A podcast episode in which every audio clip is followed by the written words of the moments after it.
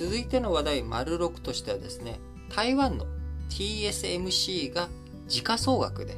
一時東アジア首位に立ったという、こういった話題について取り扱っていきたいんですけれども、どういうことかというと、東アジア首位ですから、日本、中国、台湾、韓国、こういった国々の企業の中でですね、台湾 TSMC が時価総額トップになったよという、そういう話です。これまでですね、トップといったらアリババとかテンセントとか、こういった中国の IT 企業、ガーファムと並んで、巨大になっていく。バスとかね、BATH で、バイドゥ、アリババ、T がテンセント、H がファーウェイということでしたけども、ファーウェイはね、いち早くアメリカの規制によって脱落ということになってきましたけれども、アリババ、テンセント、これもですね、非常に株価好調だったところを、中国政府の規制がいろいろと入ってくるということから、ダダダ狩りという状況になっていき、半導体の特需、この追い風を受けて、台湾 TSMC が時価総額を拡大させていき、ついに一時トップとなりました。先ほどね、僕の方で、ちょっと確認したところ、テンセントがですね、TSMC をまた抜き返したかなというところですが、非常に今、台湾の TSMC が好調、時価総額として、大きい金額になっているということになっております。規模としてはですね、14.88 兆台湾ドルということなので、60兆円弱の規模になっております。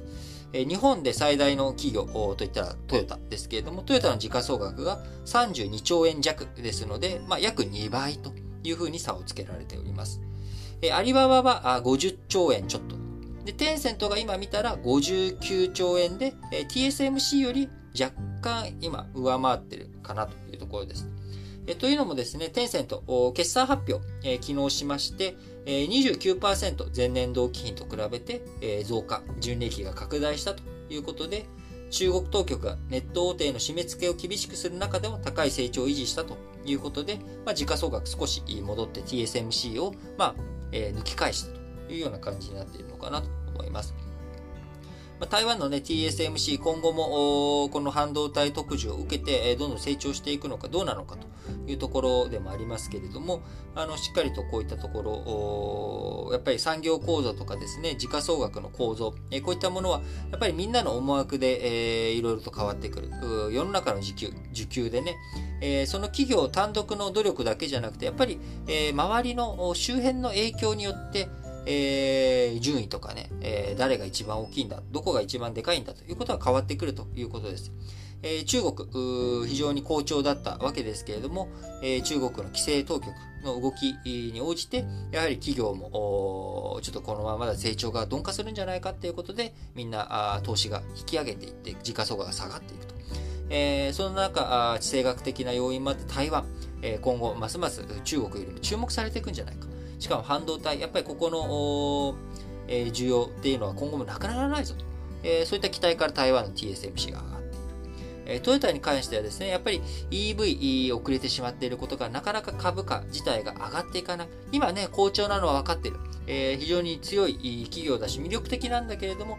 今後も続くのと。EV に置き換わっていった時にハイブリッドに主軸を置いているトヨタっ